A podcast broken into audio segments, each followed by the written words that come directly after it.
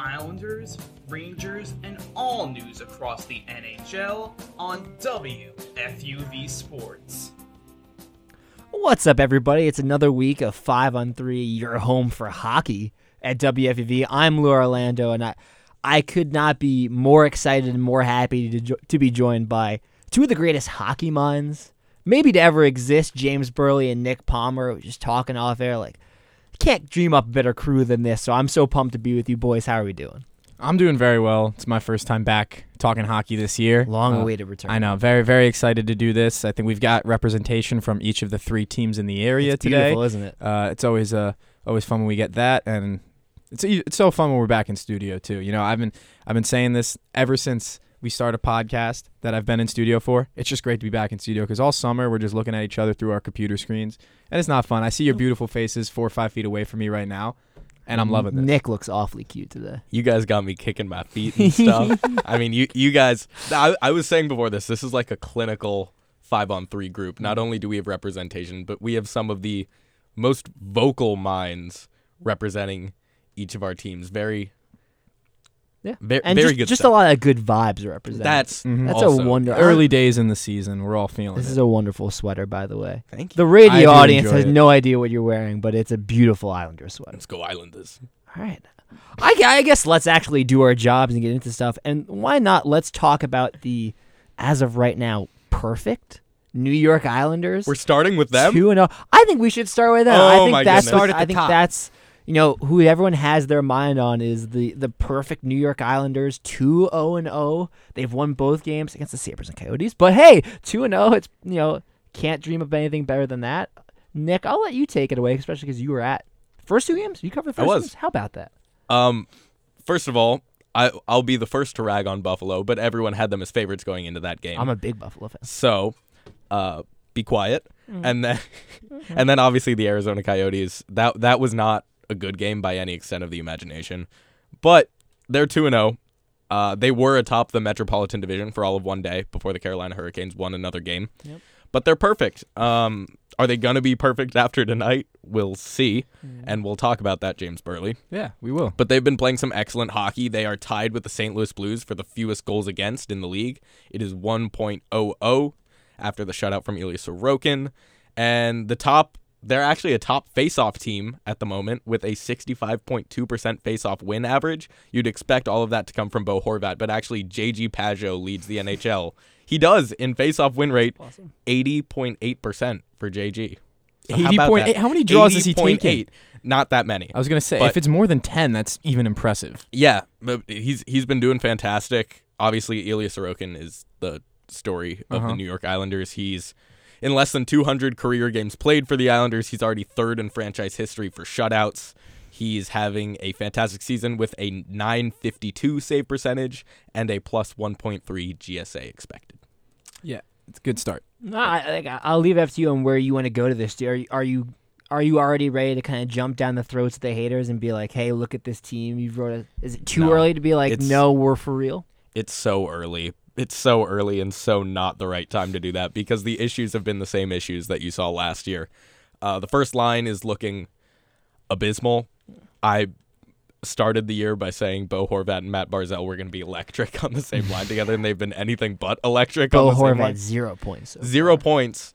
Uh, in the first game, he led the team with shots on goal. He had eight, went 0 for 8. Second game, he only had one shot on goal. He joked after the first game that he was ruining his shot percentage, so Mm-hmm. that's something. But man, And even, like Barzal's one goal, right? That came in the power play. That wasn't even did the you first see that line. goal? I did. It was almost like a changeup. I I thought it was funny. Um, It was funny. It wasn't supposed to happen. Um, I mean, it's still gotta feel good that went in. It's, oh, Bar- it's Barzy, baby. It's, it's got to feel good. I, I, yeah, I was talking to him after the game, and he oh, you well, and you could tell that he wasn't thrilled with the shot either. But he was like, "Well, it went in." So Well, and that's all that matters in the end, is that not? All that matters in the game in. of hockey is that the puck goes in the net. And if it's an especially low-scoring game, you take them when you get them. Thank you, Arizona. I mean, like, for me, I'm thinking like correct me if I'm wrong. I feel like the second line, and the third line look good. The second Right, line is like, dangerous. Brock's off to a good start. Palmieri, Brock and Palmieri are flowing early. Uh, I think you've seen some nice. Uh, you've mentioned Pageau. Pageau. I think even on the fourth line, Cizikas has been nice. Like Cizikas has been I think it's like you can talk yourself into, hey, if that first line gets going, we can be a really fun team. And like Biz Nasty is wrong. We're not going to be just nap time for the NHL. Like we This can have worst. some fun NHL games. Like that's kind of if I was in your spot, I'd be talking myself to that. I'm gonna jump in right before you do Jump. because you you mentioned the second line, third line, just the bottom nine in Honestly, general. the There's the game bottom like there are game breakers on the Islanders' depth. oh yeah, I mean, the top line hasn't really hit the ground running, and uh, and you look around the league and you compare that top line to other top lines, it would be tough to put them in a conversation of among the elite, even if you have a great one-two punch like Horvat and Barzal. But to have guys like Brock Nelson and Palmieri coming in with secondary minutes and JG Pageau, not just the face-offs, these are guys that can win games and have done so in the playoffs before in Yeah. big moments. These are guys that you can rely upon. And I know you call the Nelson line the identity line a lot of the time. I think you have three identity lines underneath Wow. that first line. I like that. Uh, and that's something that a lot of teams um, struggle with when they have that talent at the top end. The Islanders maybe don't necessarily have it to the degree that other teams do, but they work because they have efficient players underneath throughout the lineup. And I think that that's a, uh, something that they should be uh, rewarded for. And I think they Yeah. will be once guys like Horvat and Barzal really start to pick up the point production. And I, I, I don't want to like already sell on the first line saying that they're a bust because Simon Holmstrom got called up from Brid- Bridgeport literally two days before the season. Did not have time to mesh with probably the hardest player to mesh with in the NHL, and that's Matt Barzal. The way that he plays is so difficult to play around, and that's why they got Bo Horvat because Horvat is so good tactically at dealing with Barzal. You give Simon Holmstrom some time, I think it'll be fine. Uh, Barzal likes Holmstrom. He called his play crispy after after the game, which. I thought was really funny. Good but adjective. I, I, before we move on, I want to talk about the defense because they have been absolutely fantastic, especially in this game against Arizona. They, I think, only 14, 16 shots got to Ilya Sorokin in that game against the Coyotes. A lot of that had to do with sticks in the lane. A lot of that had to do with really good structure, and they killed a lot of penalties. They killed a Hudson Fasching double minor and only allowed two shots on goal through that entire double minor. Romanov looks really physical. I like that. I love Pelech has always been fantastic. I, I've never found any issue with him. Noah Dobson is really the only person that I'm raising some eyebrows at. He's made some sloppy passes, but they have him out there on the PP one to take shots, to take clappers. So Yeah, and I, I think when you look at the Islanders' results so far defensively, it's not just look at the defensive pairings and see how they've gotten there. Right. It's very much in the way that they play, that they close down space in areas that make it difficult for teams like the Coyotes, who are a big skating team, by the Right. way. Logan they don't they don't they don't get enough credit for how fast they were. They outskated the Devils just like three or four days before they played the Islanders. Yeah. And I'm sure the Islanders watched a lot of film from that game and did they play the Rangers first too? I, I think probably from both of those games and found out ways to minimize the Coyotes' chances would be on the rush. So getting them on a penalty kill and having guys really just close down their lanes, two shots on a four minute double minor, Yep. that's not just your defenseman doing that. That's all four guys pitching in. oh yeah, So I, I, you got to give credit collectively to the Islanders core. Uh, I you can't just look at as, as much as I like Romanov. I drafted him in fantasy to try to use him as trade bait for you, even though he I'm doesn't. taking. He's not going to score points. He's like he's. We have an eight, a ten man league, and he's only on like twelve percent of teams. I don't know why I took him. I thought it would work. Anyway, I still have to use him against uh, get a trade from Hennessy. So we're gonna try to figure that out. The point is, even if you assembled a group of six incredible defensive defensemen to to shut down the team, like you can you can afford to have a Noah Dobson or two because the identity of the Islanders is very much in your face shut down hockey, and that's what they've reflected in their first two games. I jokingly made fun of them for defeating the Coyotes and the Sabres. Rangers also beat those two teams. That's their only two wins so far. But I will say, big test today. Obviously, you guys know Islanders, Devils. You two are clashing up against each other. That's tonight at 7:30. I think that's really interesting, especially as we get into Devils talk, because I feel like the Islanders win that game. All of a sudden, now I think we can really chomp into hey, hot start, and like let's start Right. taking some names. The Devils, and conversely, the Devils drop that one, we do we get into scary conversations? The Devils have started one, one, and one. You were at the second home game and third And third, that's correct. and third, so you've, you've been to two games as Mhm. well. You've been there Talk me through where we see him for the Devils right now. I think after game one, the the I mean I wasn't at game one, but I think the uh, the collective agreement was that wasn't our game, but our individual talent got us the win, and it's a building block. And then game two was a lot of the same, where they started off really slow, went down early, and had to claw everything back, and they and they put everything together in one period. They've played nine periods this season, and in each of their three games, they've played one good period. I, and, and that's not a spell of success when you have expectations like the New Jersey Devils do. Uh, and they haven't lived up to it just yet. It's three games in, it's early. Uh, but the opponents also weren't all that difficult in the end. Uh, I thought the Red Wings they made look a lot better than they could have been. They made the Coyotes uh, look way better than they were. I, I said they outskated the Devils. That's something you never expect the Devils to do. But when they're not on their A game, and they showed this last year in the playoffs against Carolina and in games one and two against the Rangers, they're a very beatable team if they're not doing what they do best. And the Devils have not looked like themselves yet in any of these first three games, um, especially uh, last Monday night against Florida. They went down 4 nothing before once again waking up and putting everything together. They scored three unanswered, but they ran out of time. And against the Coyotes, they went down 2 0, scored three unanswered in the second period, and were a few minutes away from winning that game, if not for a good uh, late third period rush from Arizona. So I think the Devils, honestly, it's a waiting game at this point of when is Timo Meier going to come into his own and mesh with Nico Hischier.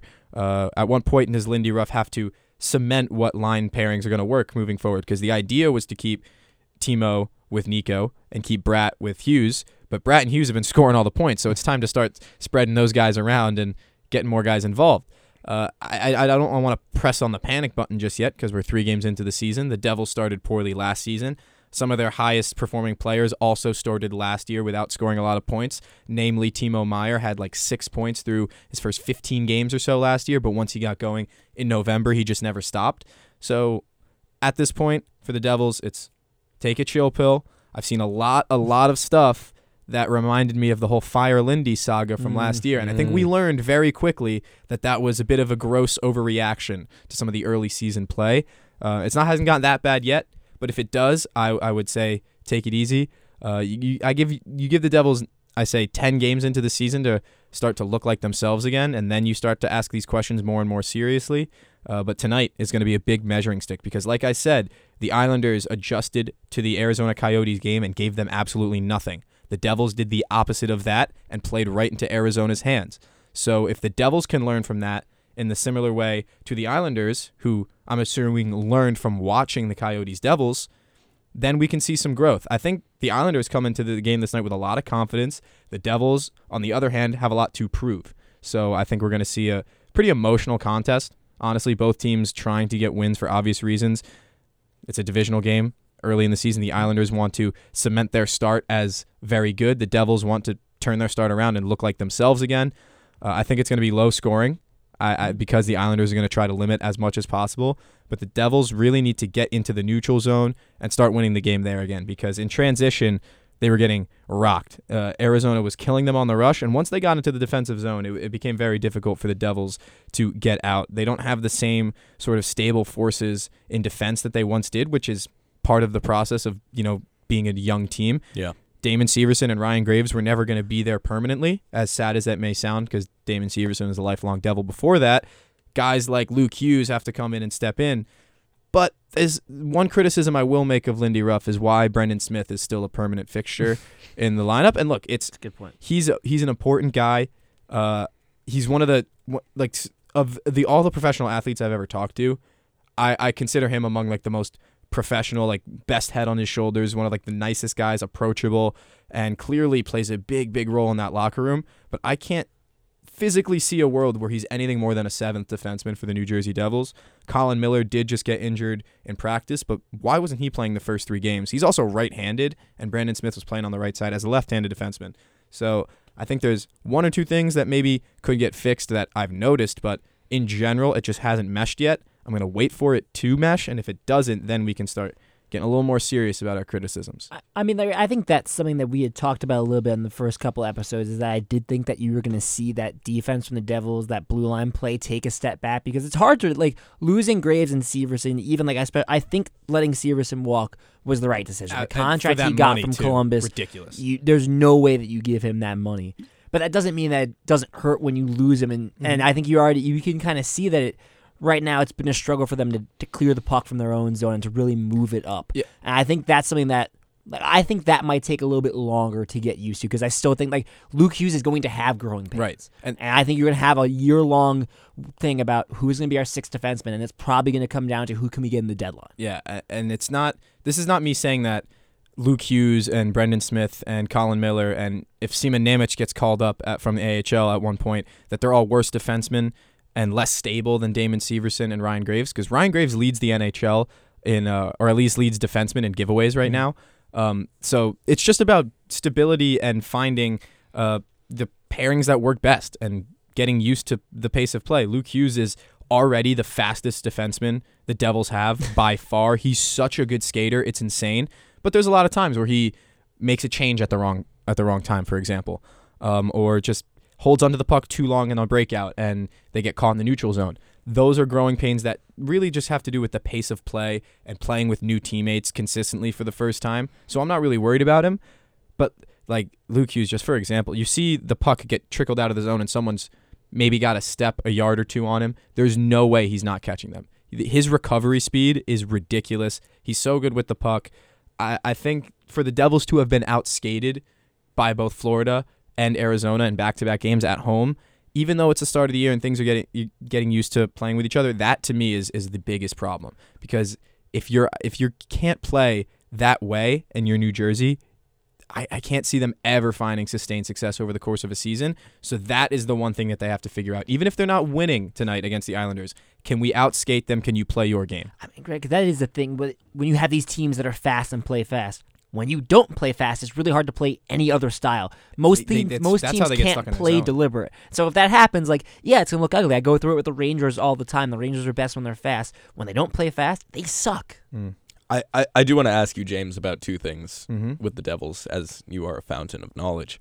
Um, I want to ask you about the special teams That's because Important. the Devils have the fifth best power play in the league. They score 31.3% of the time. I know it's early, but they scored a power play goal in each of their first three games. That's five goals on 16 opportunities. That's pretty good.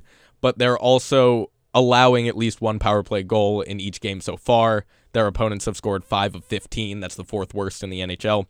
What have you been making of the special teams? And also, what have you made of Tyler Toffoli as a New Jersey Devil? I think the special teams is an important question because the Devils' power play last year was just not good. It was, I think, league average when it was at its best. Uh, all through preseason, the Devils' power play was ridiculous. When they brought in the players that they brought in, everybody was expecting the power play to take a big bump forward. Um, but the penalty kill was a big part of last year's success, and it had to be because the Devils aren't the most disciplined team, and they they haven't been to this point of the year either. Three games, you're taking 15 penalties. That's unacceptable. So for me, it's more about the volume of penalties they're taking. But penalty kills, I would the penalty kill specifically has taken a dip, partially because Andrew Brunette's not there to draw it up. Uh, but the power play has gone up, I think, through personnel specifically. When your two power play quarterbacks are Luke Hughes and Dougie Hamilton, I think you're going to score goals on the power play. When you have guys like Hughes, Bratt, Toffoli, and Timo Meier, Nico Hischier, and I think probably they throw one or two big bodies in there, like a Nathan Bastian as a net front. That's a really good crop of players to be choosing through between one and two units of power play hockey. So I really liked that. But it has come at the expense of five on five play, which is what the Devils were so dominant at, probably the second or third best team at even strength all season long. Um, so I think that's something that is not worth doing at, at, at a certain point. If you are sacrificing your own identity and your own ability to play at even strength, even if you have a great power play, you're going to lose hockey games. Uh, the volume of penalties they're taking is not good. Timo Meier got benched the entire third period for taking two penalties against the Florida Panthers. That's a big name player, just signed Yeah. for nine million dollars, like almost nine million. That's a big time deal when you're not letting that guy get more than one shift in an entire period in a game where you're down four three Yeah. and it's a 40 goal scorer on your bench. Right. That's a that's a big statement from Lindy Ruff, and I think that's the right one when you look at the discipline and the way it's gone. As for Tyler Toffoli, um, he hasn't recorded a point yet, but I think it's just a deal for him. He was a point per game player last year, led the Calgary Flames. I think he had 73 or 74. And the, the idea for a guy like him is to just get used. He has two points on He the has year? two points. Was it from game an one? assist in the Arizona game and an assist in the Detroit game. Well, then they gave him the Arizona one after the fact. Hmm. That He wasn't Okay. originally given that one. So good for him to get on the board. But it's still Meier, Hirsch, Hischier, and Mercer still no points. No, no points. And Mercer, Right. Mercer hasn't. I don't think Mercer played with them in Game Three against the Okay. Panthers. They moved it around and they've moved it even further, which is fine. Take your time, figure out the lines. It's don't have to have that uh, written in ink yet. You can just move that around for now. I think eventually, once it gets that sort of thing gets determined, whether it's long term, it doesn't have to be determined who he's playing. Both of his pairings on the line, as long as he's determined who the center that he's going to be playing long term with, whether it's Hughes or Hischier. Once he gets settled in that regard, I'm expecting some of the the sniper in Tyler Toffoli to come out. Um, he hasn't really had those opportunities yet, and neither has Timo Meier. Right. That entire line hasn't gotten going. Um, and I don't know if you remember last year, but the Devils were like 27, 4, and 2 in games where Nico Hischier recorded a point. Mm. So he's he's the lifeblood of that team. Make no mistake about it. Jesper uh, Jesper Bratt, Jack Hughes, they're the stars. They're the ones who set the pace. But Nico Hischier is the engine, and when he's not pumping, the team's not pumping. So I think that line has to really get going, or just Nico and Timo specifically. If they can get going, guys like Tyler Toffoli, guys like Dawson Mercer, guys like Andre Palat even Mm. are going to. Because I thought Palat actually he played with Meier and uh, Hischier against Florida, and he was the one getting everything going. He's a real. People don't give Andre Palat enough credit for what the work he does in the corners and that sort of thing. He's a, he's a grittier player than a lot of people consider him. He, he's been known as a playmaker for a long time, but he, he's really a jack of all trades in in the uh, the offensive zone. So again, I'm not super worried about where things are at. Tyler Toffoli hasn't looked like he's meshed with the team really at all. He scored one goal in preseason. It was that weird dribbler against the Rangers that kind of just like went off his stick. Mm. Um, so look, he's a terrific hockey player. Um, he's uh, the type of player that until the last two three years the Devils hadn't had. Uh, he's I compare him in his in- influence on the Devils to like a Kyle Palmieri, but who has just a bit of a better scoring record in his career. And I love Kyle Palmieri. He's a game breaker, and he was for the Devils, and he has been for the Islanders. Toffoli has that ability too, but it's going to be about when can everybody that he's playing around get going. Because Tyler Toffoli's not the type of guy who's going to go and create a goal all by himself. He's done it before. He's been that guy in the past, but he's on the wrong side of 30 now. He's not really like the prototypical Devils player who plays with super high pace. But if he can get in good areas and he's playing around guys who can, I have no reason to believe he's not going to score 30 goals this year. Uh, I am very high on Toffoli for that reason. Before we move on to the blue shirts, Okay. I do want to give one bit of Islanders news. Sure, go. Um, Zach Parise is skating again, and so he postponed his retirement. He's now seen skating at home in Minnesota, and he said it's either I'm going to the island or I'm retiring, and the Islanders have that spot open for him. So That would be awesome. I do. I but before we get to the blue shirts, I want to. Me, a Rangers fan, I want to get out and address one thing that I'm seeing online being said about the Devils after Mm. three games. That they're like, they're bound for a recession. That you know they they peak too early, and there there's no way they can they can match or, or top what they did last year. Through three games, they still have three points. I know it hasn't Yeah. looked good. I'm not buying into this regression season Yeah. at all. We're three games in. This team's so talented. So I'm not. People really like to overreact early on to the NHL season, and I love it. But I'm out in front of this right now. There's no way. I, I think regression is a is a is a negative too negative of a word. Because it's not. Listen, it's not like they were the Bruins and had like a record like the best season in the NHL ever. They had a really was a good great season. They had they had a they but- had a Devils record season. It was Yes. a franchise record. franchise record season, sure, but not an NHL record season. Where even if you look at that last year, they had some peaks and valleys. There's. I'm not. I don't care at all.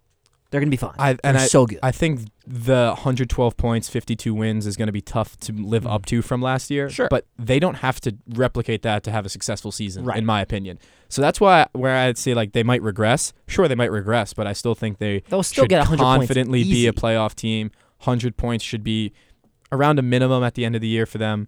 Um, and yeah, I, I, I still am bullish on their chances, but it has to has to look better first. and we'll find out tonight. I know you gave like a little prediction about like oh it'll be low scoring. Do you have any thoughts on the game tonight?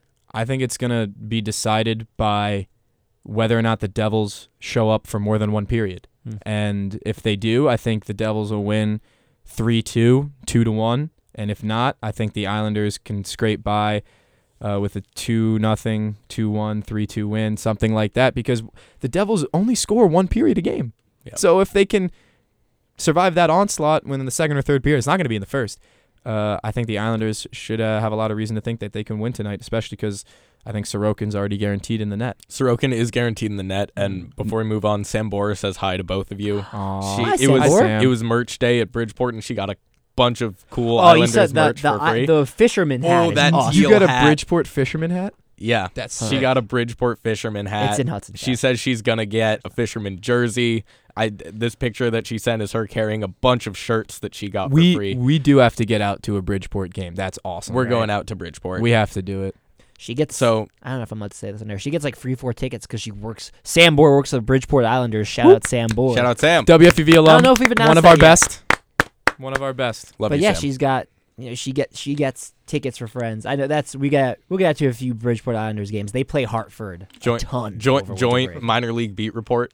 Uniro- Oh. Unironically, in me and Jack Warner cooking it up, trying to get out to a few Hartford games, maybe see Brennan Othmann. Let's try and do it. That's, No, even When when We could- we when's, had this when's conversation Utica, when's air, Utica but- in town? Maybe get get, Oh. get a little Utica Comets action over there. A little Ooh, Simon let's get out- Nemec, a little out. Riley Graeme Clarke. let's just get out to some AHL games. Yeah. But we'll cook that up later. We still have to talk about the New York Rangers, who through four games are two and two. And I guess I'll get the ball rolling. Every game has gotten progressively worse than the last one, which is not good. I mean, they started off the season with a 5 1 over Buffalo, and I went, oh my God, this team's so awesome. They're so good. We're going to win the cup. And then I thought played pretty well offensively in Columbus, had some tough defensive play, and they dropped that one. Tough out, an imperfect one against Arizona, and then this one last night against Nashville. I mean, oh my God, this sloppy from the start. Didn't look energy energized at all. Didn't look good. And I mean, Nashville basically did whatever they wanted against them. I give credit to Andrew Brunette because he, I think, crafted a perfect game plan to completely neutralize what the Rangers want to do. But here's where I'll get this, you know, started with is what Peter Laviolette's been like really pushing this year in the media is we need to change the play style a little bit, encouraging a lot of north south play as opposed to east west, and kind of changing the way the Rangers play hockey. But unfortunately, there's still a lot of the Rangers in the Rangers right now. You have a lot of players on that team that really want to play east west and really want to pass the puck. You have a lot of unselfish players to a fault. Panarin loves passing. Mika loves passing. And it came to a head yesterday where you have these guys passing, especially Mika, passing up really good scoring chances Yeah. to try and set someone else up. But the Rangers weren't doing a good job of passing yesterday, so all those passes got deflected or went awry. And I mean, that game's a nightmare. They score one goal, and it was Adam Fox trying to pass it to Vincent Trocheck, and Ryan McDonagh was like, "I'll let you have this one," and knocked it into the net. Hmm. so I don't know that that last game against Nashville is pretty concerning to me because up until that point, I had saw pretty good flashes of change, and that one just felt like the worst of Gerard Gallant last year. D- did you think that the game against Arizona also trended in that direction Yes. then too? I thought it was be- I thought it was better, but I mean, like, I mean they got they got completely dominated in the second period against Arizona, and part of that's penalties, but part of that was like you have those stretches again where. Unlike in Buffalo or Columbus, where you're getting all this ozone pressure, like you can't clear the puck from your own zone. Braden Schneider's off to a terrible start to the Yeah. season. K'Andre Miller, past couple games, Good I would heavens. say Arizona and especially against Nashville really having a tough time. And it's weird because like Trouba's played really well so far. Fox has been great. I've loved Erik Gustafsson, but Schneider and Miller I think have really hurt the blue line play so far. That I mean I legitimately feel like the quality of play has been on a straight decline every single game. I mean, in that game against Nashville, they gave up eight odd man rushes and two breakaways. Yeah. that that's terrible. that it just can't happen. And Cole Smith in that first period. I mean, after the first period, you were just thinking, "Oh my goodness, like th- this this blue line cannot get it together." The second Cole Smith goal is one that you saw happen. You go, oh, Miller's going to pass across, and you- Yeah. you see Smith's on. You go, oh, he's going to score on the breakaway, and he does. And I feel I, I feel bad for Igor. I'm kind of glad that they were able to get Jonathan Quick like half of a game. He makes his Rangers debut, nine for nine saves. By the way, we're so back. I, I, I want to give I want to give okay okay there are two goaltenders all right I'm not going to tell you who they are but they play for the same team Okay. He- here's the here's their stats One goaltender is a 3.14 goals Oh, against no. average with an 879 save percentage. The other one has a zero goals against average with a 1,000 save percentage. Who's that? so so so this was the good thing that came out of this game, and thank you for giving me an opportunity to talk about Jonathan Quick. Anytime. Man. Um, yeah, he stopped nine shots in 26 minutes of action, including some bouncing pucks that could have gone in. Sure. Um, Laviolette says that Quick is gonna play, gonna start one of the road games in their five-game road trip Makes sense. coming up, and he made sure to note that he doesn't think Shesterkin necessarily lost it in that game. He just said that the odd man rushes that they were giving up, like he's making the saves, they're just putting in second opportunities. Some of that has to do with rebound control, I think. Yeah, yeah. I think the worst look for him in that game is the Forsberg goal. That's the worst Yeah. look for the Rangers. Is Forsberg drives through four He just guys. wanted that. He just wanted it. I mean, he And he needed took it. it. But I mean, like that's you heard, you know, Joe Micheletti say. I think you saw it on Rangers Twitter. Like that's usually a stop that Igor makes, and Igor just wasn't wasn't money. I don't think it wasn't his fault, but he wasn't money last night. Right. Um, one thing I will say, and maybe it's me just being absolutely brainwashed by two years of Gerard Gallant, where you got nothing and it turns out he wasn't coaching, is oh my god, I love Peter Laviolette. Even in losses, the way he handles the media and what he talks Mm. about, like actually giving like specific feedback on what went wrong and like yeah we didn't really do much of anything good you know last night or uh, we need to be more north north south just like hearing him say specific stuff that's not just yeah you know we're trying to play tough that's what we tell our guys to do is such a breath of fresh air and seeing the pictures of him like actually having one-on-one conversations with his players in practice and i don't know building a relationship something that gallant never tried to do I, I'm going to be really easily impressed this year by Peter Laviolette, but I've been completely won over so far. Nice. Look to to be to be easily impressed by the new coach after your last coach took you to 106, 107 point seasons Mhm. back to back.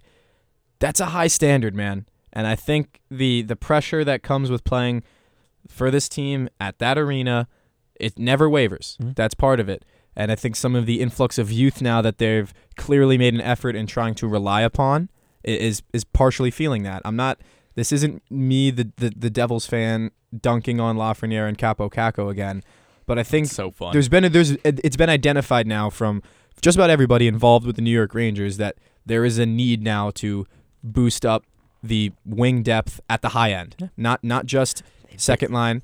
And I've, I mean, there's a name that's being trickled around that They're still I was in talking. conversation. I was talking to Colin Lochran before we got in. Shout out to WFUV legend Colin Lochran. Uh, that the Rangers are particularly interested, and he thinks it's going to happen in bringing back Patrick Kane Yeah. in that role. And I, and for the full season, at the end of last year, everyone was saying, "Look, Patrick Kane, he might not be that good. I- he might not be the same player he once was, but this is a low risk thing going into the playoffs. You you want to throw firepower out the wall, and it made sense, and everybody agreed with that. For a full year, do you think Patrick Kane can maybe start to address these things in the right wing position moving forward? Is it's particularly on the right, but it could also be applied on the left. I don't know. It, for me, it's I, I want to give them.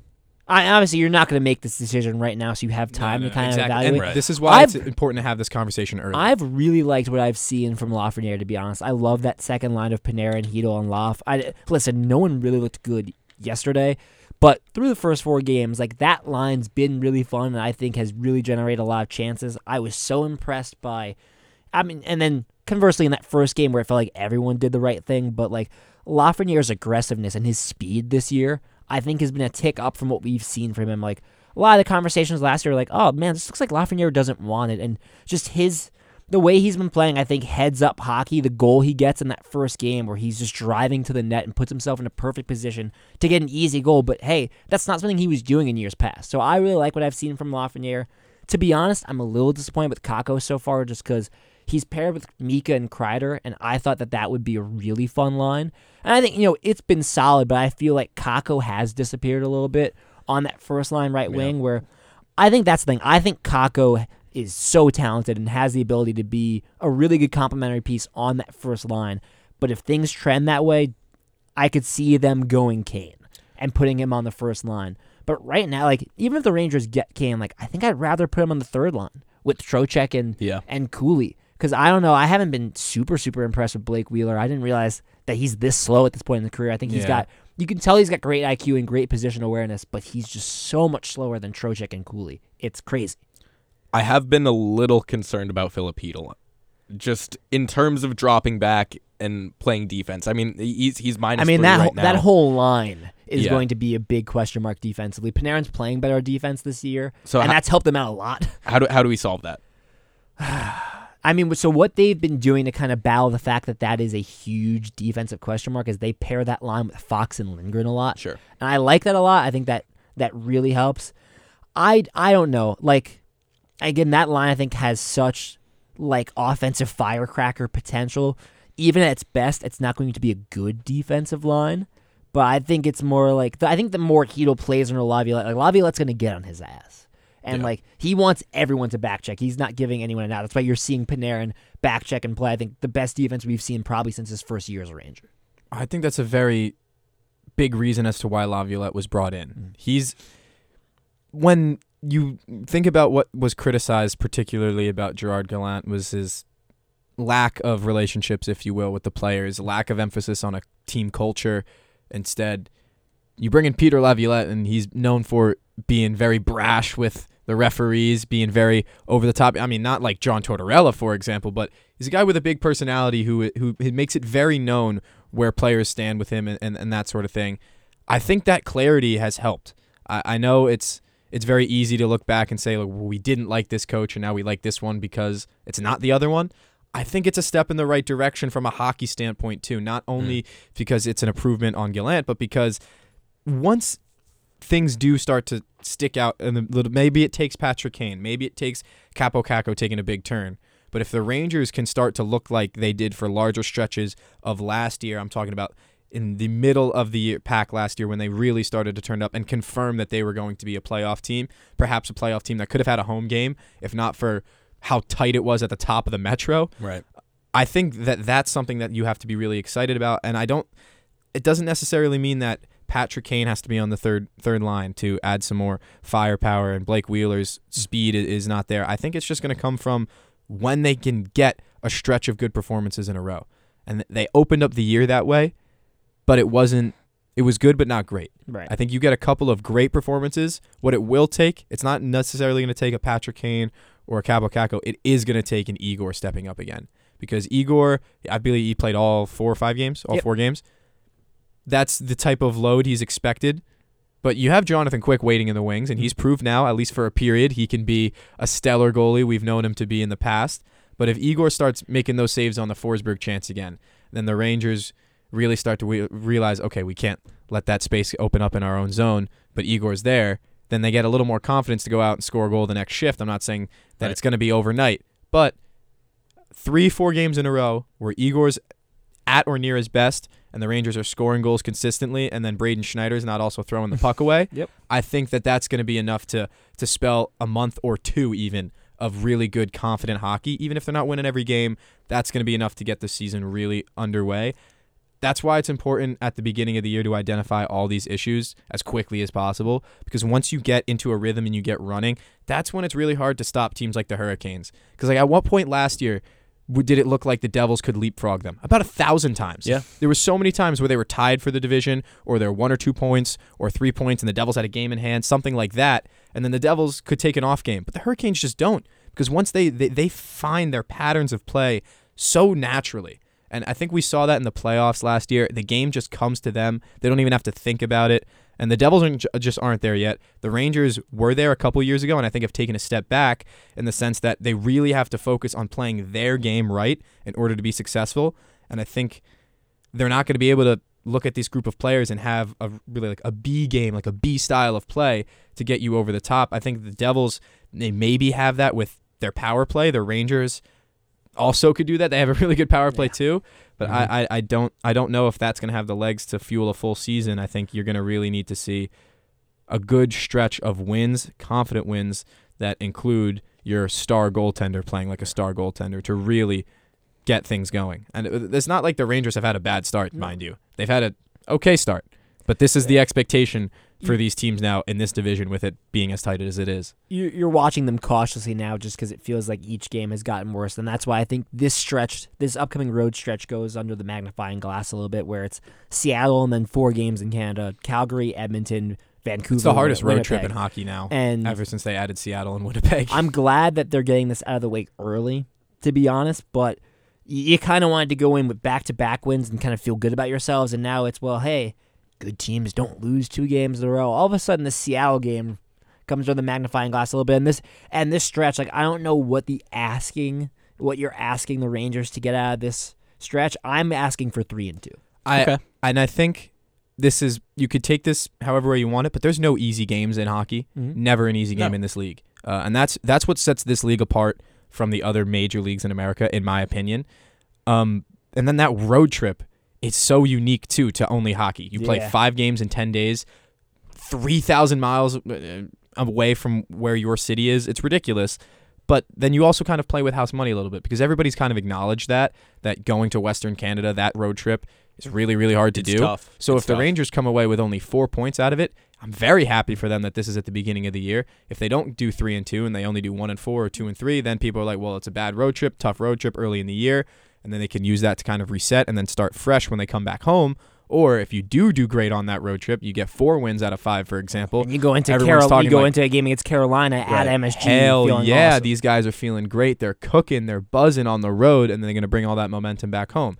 So I think this is a good time to have this road trip, Mm. and I think the Rangers probably should make good use of it. The Kraken are in a bit of a vulnerable place because I think that's I a win. I don't know where they're going to f- end up in the Pacific Division this year. They could be as high as among the, the, the Oilers and Knights, but could fall as low to the Ducks and Canucks, in my opinion. Yeah. So I think Seattle have got a lot to figure out too, and that'll make it all the more interesting for the Rangers on the road. it it can be so easy to go into places like Calgary and Edmonton and just get your stuff rocked, Yeah.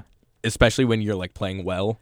Um, I mean, And- and- I think they they might get worked by Edmonton. yeah, and it's even easy to go. Every- in, that's a reality for every team. it's even easy to go into Vancouver and and think you're gonna win that game Yeah, and, that- and have That's Vancouver that's the show up. bogey one. especially with the way that Thatcher Demko has been playing early in the season. He, he can he I- can ball. he can ball. He can ball. The rest of the team, eh, but he can ball. but he can ball. So yeah, you have to be so careful on not only the the Western Canada trips, but also like the California trips as well. It's like these good teams can go in and come out under 500 on a road trip and lose a lot of momentum. Yeah, I think let's let's put a bow on all of this. We've covered our we've covered our asses with the local teams, but oh no, I threw a cursor in there. Ah, Uh, the FCC. Uh, I think I know I want to talk about a couple of these teams a little bit and just get your your thoughts on them because me, Nick, and Colin, when we were looking at the Eastern Conference, we had a really long conversation about all right, who are the players in there? And I started to look at the Atlantic and went, man, I can talk myself into like six of those seven teams. Does that include Buffalo? Oh, of course it includes Has Buffalo. I love Buffalo. Has to. And I, so far, have been very impressed by what I've seen from Ottawa and maybe a little bit from Detroit. More so Ottawa, I think. Especially Ottawa was what was the team I looked at and went, oh, there's a lot of talent on that Mhm. team. Like they can really shake things up in the Atlantic. And you know, James, we didn't have you on for that. You know that time that talk about the Atlantic, but I'm curious to hear what what your thoughts are, especially now that Ottawa's gotten off to a good start. And I mean, hey, Detroit's right there with six points. Yeah, Detro- Detroit especially because if you look at their their uh, record, they they have one loss next to them, so no one's talking about them being undefeated. But that loss came to New Jersey Yeah. in Game One, and they were the better team.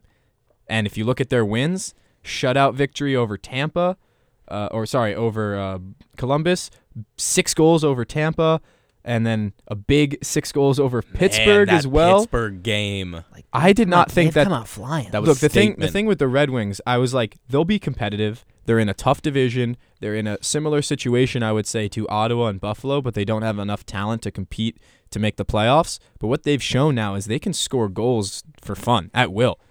They've got 20 goals in Yeah. four games. So I, I, I don't think that these guys are slouches. I don't think they'll make the playoffs in the end because of, I look at the Atlantic Division. I actually have this pulled up. Uh, over the summer, I made a little preseason playoff oh, prediction. Oh, can we hear it? Because we, didn't- we Yeah. didn't have. You You know what? I was actually thinking if we did maybe incorporating a little prediction segment. I'm open to workshopping ideas right now Yeah, it- for the it- name of the title. it really Let's have something fun. it really hurt me not to be able to put Ottawa and Detroit closer to the conversation. I have them in six and seven in the Atlantic, Hmm. but then I look at the teams above them: Boston, Buffalo, Tampa, Toronto, Florida. I I've I see the, a path for all of those teams to finish five, four, three, two, and one. So I, I don't I don't think that it has to be this year for the Senators. They're a young team, young team. Tim Stützle is going to be a star in this league for the rest of his career. So it doesn't have to be right now. I hit, the comparisons between him and Jack Hughes are warranted, by the way. I'm not the Devils fan who thinks that the Senators are terrible and Jack Hughes is 10 times a player Tim Stützle is. He's not. They're very comparable players. But should I just read off the teams I have in the playoffs I would love to hear it. So in the Metropolitan, I have from from first to, or I'll go worst to first. How about that? How about that? I'll go. I have an eighth. I have who's in first place now, the Philadelphia Flyers. Seven, I have Washington. Six, Columbus. Mhm. Five, I'm sorry, New York Islanders. That's okay. Four is the Pittsburgh Penguins. Three is the Rangers. Two is the Devils, and one's Carolina. Granted, this was made also like early September, so so give give me a break here, folks. In the Atlantic, I have Montreal in last. I think that's pretty guaranteed. Yep. Detroit seven, Ottawa six, Boston five, Buffalo four. Maybe I, I'm starting to rethink that. Tampa three, Toronto two, Florida one.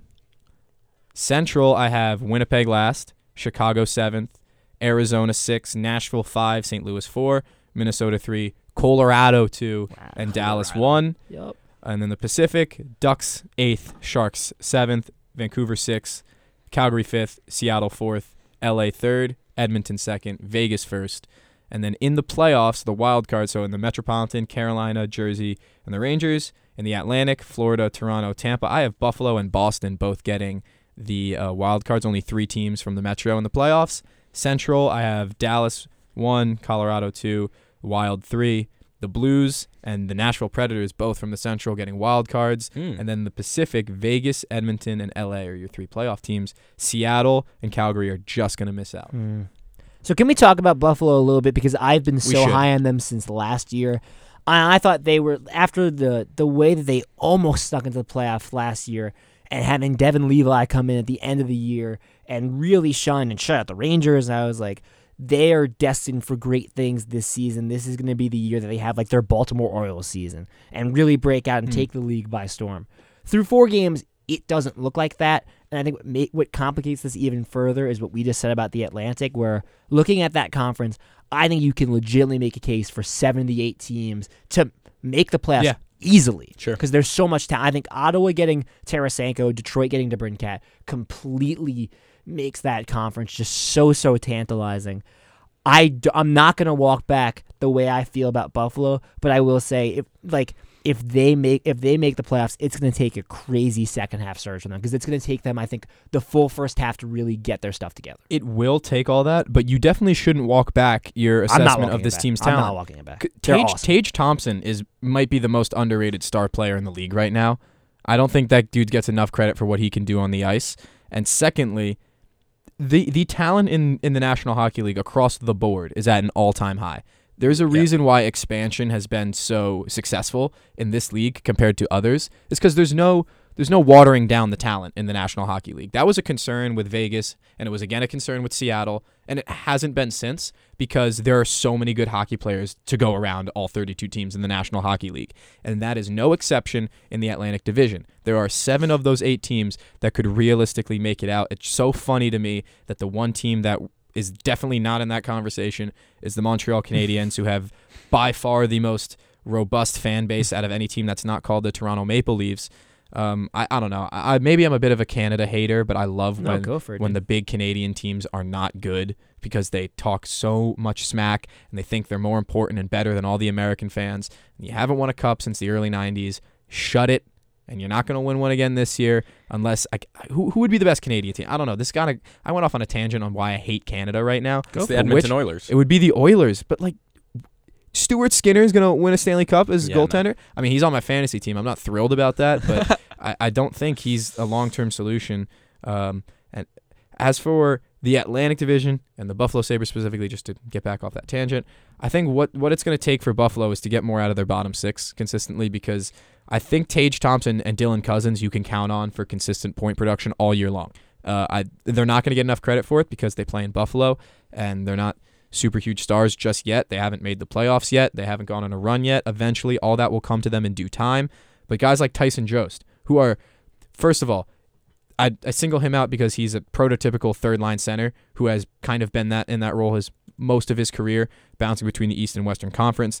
If he- a guy like him can really step up and be a 40 point scorer, then this Buffalo team really has something that they can build off of. If Peyton Krebs and Zemgus Girgensons can can be an identity line at, in the in the bottom six for that fourth line, they they kind of get out overrun a lot of the times late in the season when they make these pushes, when they have some momentum, Mm. but they're chasing points in the playoffs. It really hurts them when they get stuck in their own zone a lot of the times in their bottom six, which happened so many times last year against good teams in big games. Uh, I remember, I think it was they were playing Pittsburgh with like eight or ga- eight or so games left, and it officially eliminated them when we were just starting to get very high on Buffalo. It was just too much time spent in their own zone, too many penalties being taken. I think eventually the Buffalo Sabres and the Ottawa Senators are going to be the class of the Atlantic Division, and the likes of Tampa and Buff, uh, Boston are going to make massive drop offs. Yeah. Those two specifically. I think Tampa, Tampa might. T- You know, t- I think this you may is the see Tampa start- drop off this year. and this is the I start. don't. I don't. I don't think I have Tampa making the playoffs. I, I wouldn't be surprised if they were in or weren't in, but I think this is year one of the Tampa Bay Lightning going on a downslide, and I think this And is Boston, this too, is probably. yeah, and I think this is year. They haven't shown it yet. This They No, haven't Bo- tr- Boston. Boston's gonna hang around a bit longer, but Look, I don't know how much longer they can. And it's okay if they do because the Senators have time, the Mm-hmm. Sabres have time, even Detroit has time. I want to talk about the Red Wings because you talk about the most underrated star player in the Atlantic being Tage Thompson. I agree. I disagree. Oh, you're going to go. it's Alex Lar- DeBrincat. Okay. It's Alex DeBrincat. He has started off on fire, and no one talked about him when he showed up to Detroit. Th- this was like a story that went under the rug. He is on a four-game point streak. He has five goals and three assists. This guy is on fire, and it's not only because of him. I think Austin Czarnik has been incredible by his side. Andrew Copp had a good year. Andrew Copp's had a good year. Daniel Sprong started. I'm- I mean, even Perron, like, like this team is so much more dangerous than people give credit to, and I think that a lot of teams are going to end up being shocked when they head into Detroit, expecting a an, a mediocre team. And I honestly, I have Detroit finishing over Buffalo. I, I'd see that wouldn't surprise me. I mean, especially not right now. No, and Right. You could have told me that before the year. Maybe I would have been a little bit confused. But having seen uh, some body of work now for the Red Wings, I honestly think Moritz Seider should be in the Norris conversation already. Yeah. I think uh, their top six, the, no names besides Larkin, Raymond, and DeBrincat really jump off the page and grab you. Andrew Copp, JT Compher, Michael Rasmussen as a second line is not eye grabbing, but it's consistent, relatively uh, known point scorers in this league now, and they've been together for, in the case of Larkin and Raymond, have been together for a long enough time now where they know how each other plays. And adding an Alex DeBrincat to that makes that an elite top line. This is, they have an elite first line, so they they have enough pieces to be competitive in the Atlantic. I don't think they're going to be a playoff team, but again, they don't have to be right now. They've got time. Well, this is a lot of fun. My working title for this segment is predict these nuts, but we'll you know we gotta workshop that a little bit and see what really settles. But I think I think it's time to wrap this one up. It's been a blast, James, Nick. I'm so glad that I could get here with you guys and talk some talk some puck, chalk up some puck. It'll be fun. We got this. I'm gonna be dialed into this Devils Islanders game tonight, but we It's got gonna be a fun one. Do, do, do you want to watch together, James? I cannot. I'm going somewhere. Oh, Going somewhere fun. okay. Ask me where I'm going. Where are you where are you going, going? James? I'm gonna be at Madison Square Garden tonight. Oh, Billy Joel. Billy with my Joel. family. wow. Very pumped for that. It's gonna be a good one. Well, hey, look, I'm not sold on the Sabres, but you may be right.